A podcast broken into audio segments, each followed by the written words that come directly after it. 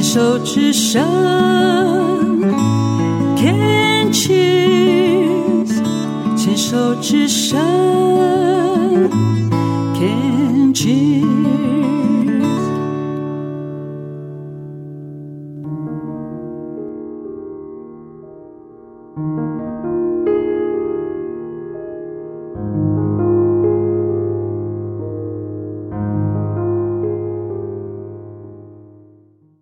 这里是牵手之声网络电台的静静过生活节目，来到最后一个时段，徐碧华聊起一位荷兰籍的藏家和他一起成长的小故事。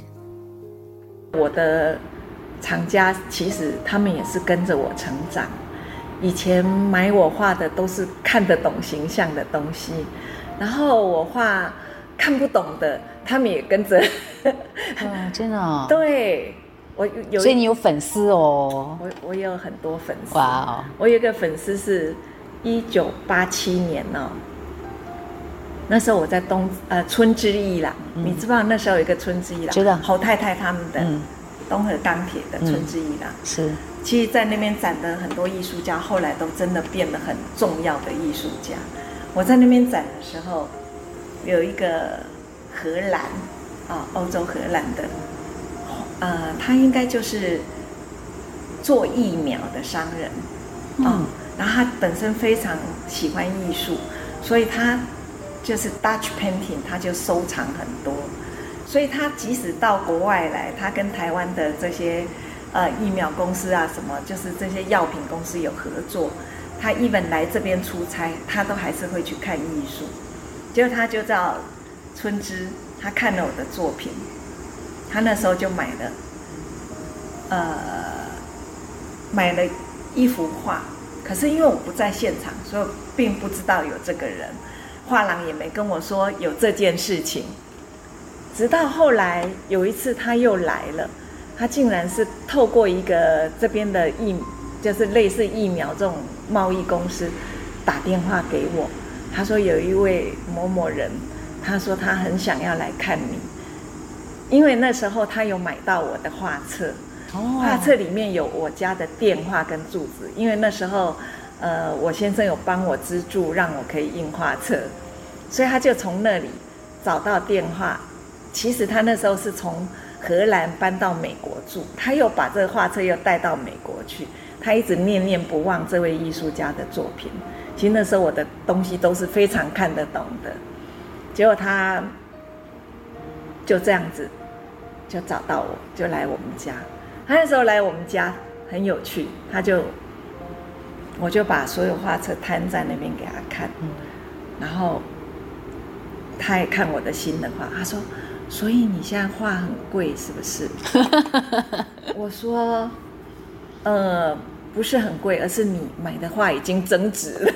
我就这样跟他讲，他很开心。就他那次又买了两幅画，嗯、可那时候他买的还是我比较写意的作品，都还是看得到形象的作品。他买那两幅花费的作品，我都非常喜欢。他其实真的很有眼光。结果最近一次是，呃，就是疫情之前，他又来。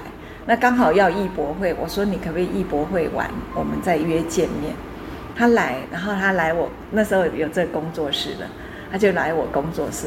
他说：“天哪，这个作品都真的好抽象哦，因为又出了好几本画册。”嗯，然后他还是，他就买了抽象的。我说，然后他就秀手机给我看，他好多好多，真的是大藏家，买了太多作品了。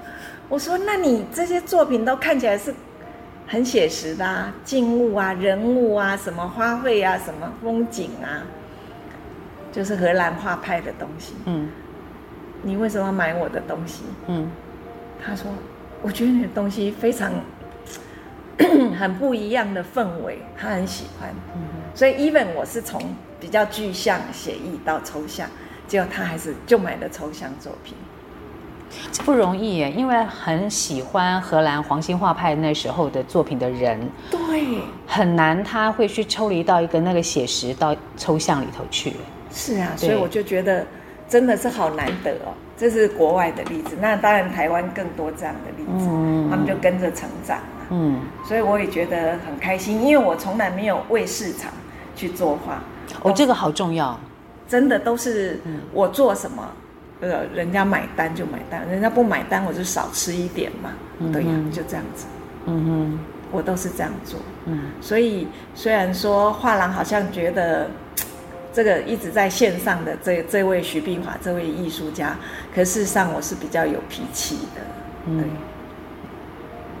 对，因为如果太过于就是去附和市场的需求，其实有时候会影响到你的创作出来的那一种纯粹。真的纯粹，还有你真的是不是够诚恳？对，对，我很不喜欢重复自己，所以我通常作画的时候会把我的画都背向我，因为我画画不会很快啊。这一画已经搞很久了，嗯，就已经画很久了，所以我每一次又要再回来画它的时候，我会把其他的都不要影响到我，我都很怕我去重复自己。所以你如果去看我的画展，你会发觉，哎，徐碧华的画展跟人家很不一样，就是他不会 好像每一幅画都不会有那个系列系列的感觉，其实每一幅画都好像一个小宇宙。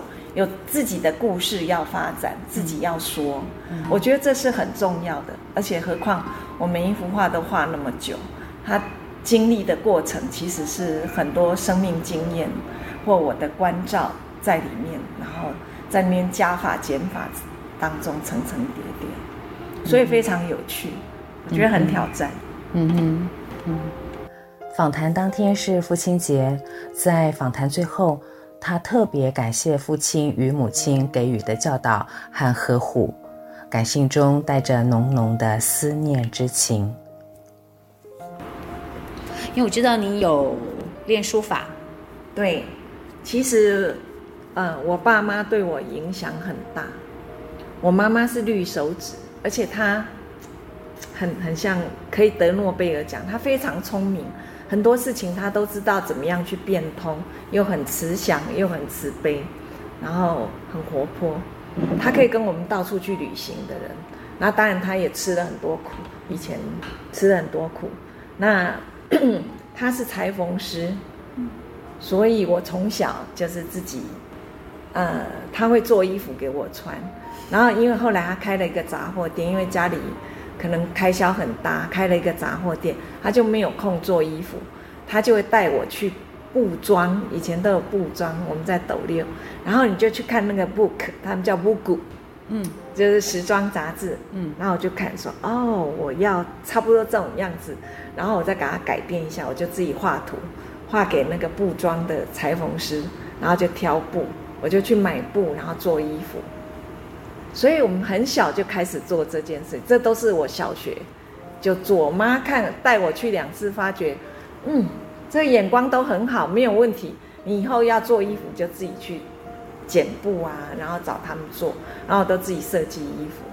然后我还跟裁缝师说，做完那个剩下的布脚料都要还给我，我就回家。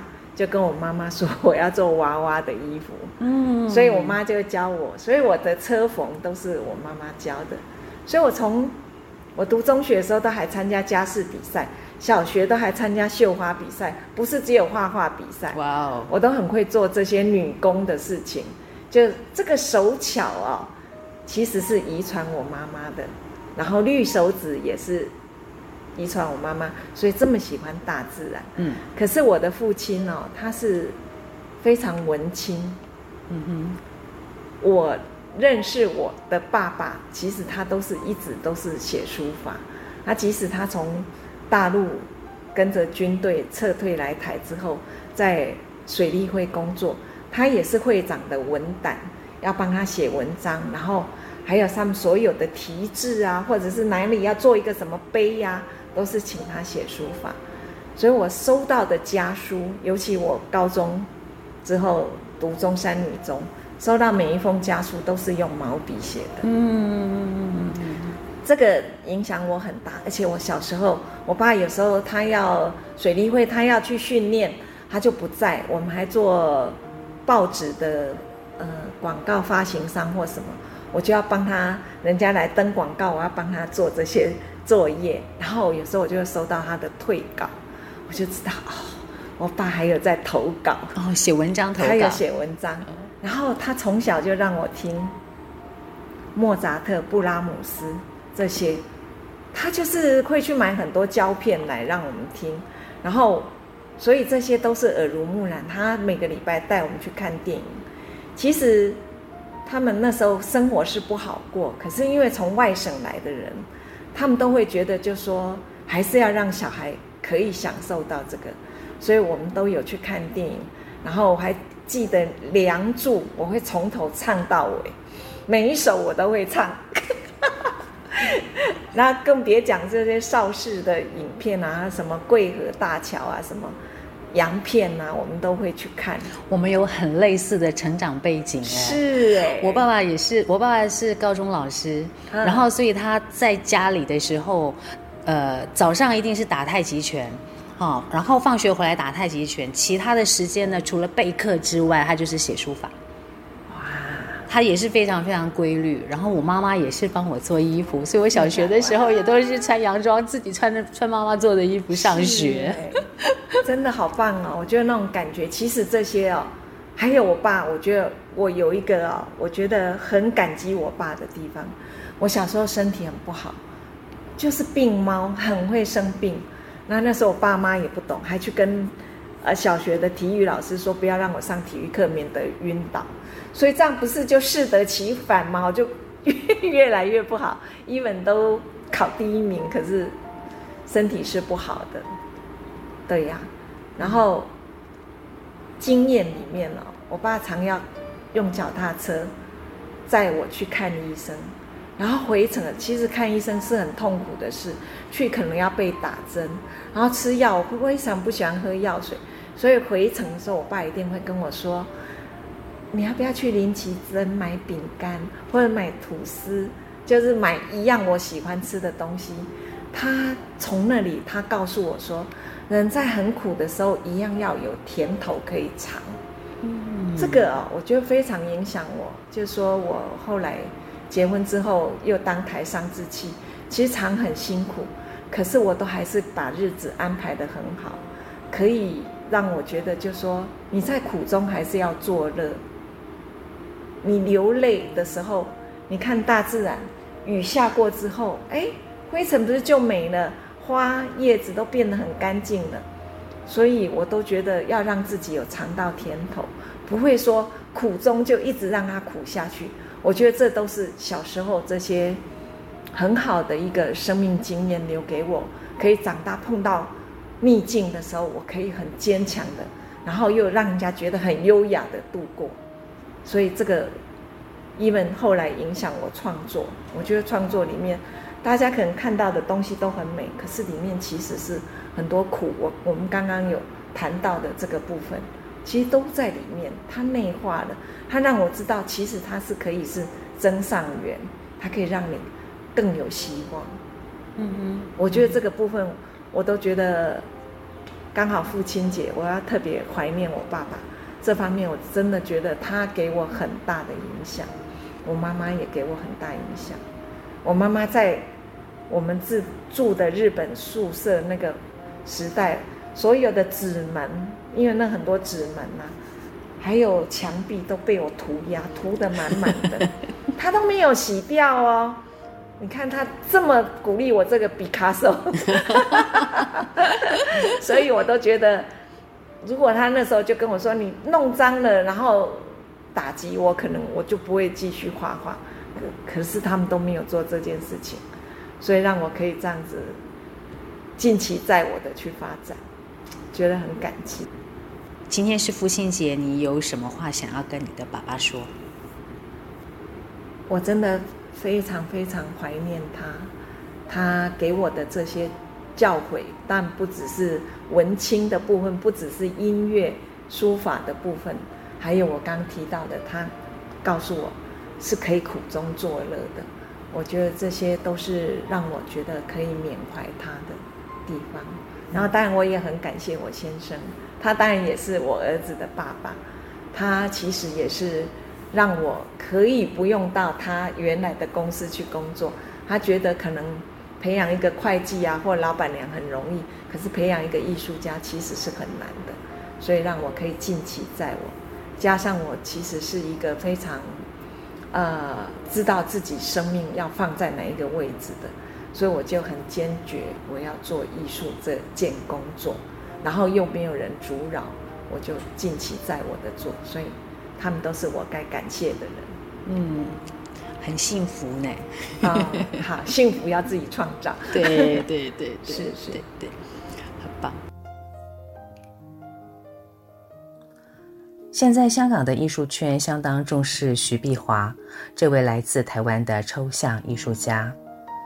去年香港艺术博览会以徐碧华一幅画作作为大会告示牌视觉呈现。今年另外有一个展览，徐碧华并没有参展，但是主办单位制作的手册里还是放进了他的几幅作品。香港花旗银行因此还争取徐碧华作品授权，去做银行的行销视觉应用。可见他在香港地区的受欢迎程度。今年十月份，徐碧华将有作品在 Fine Art Asia Hong Kong 香港典雅艺术博览会当中展出。至于台湾明后年的个展，则要看他的准备而定。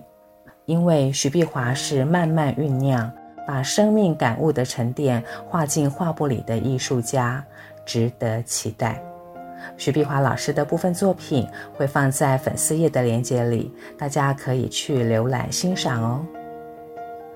今天静静过生活，和艺术家徐碧华聊生活、聊创作。九月呢，忍不住要预告一下，我将访问2020年获得有设计界奥斯卡之称的意大利国际设计大奖得主蔡玉田。他将阐述他的心流理念。我们九月空中再见哦。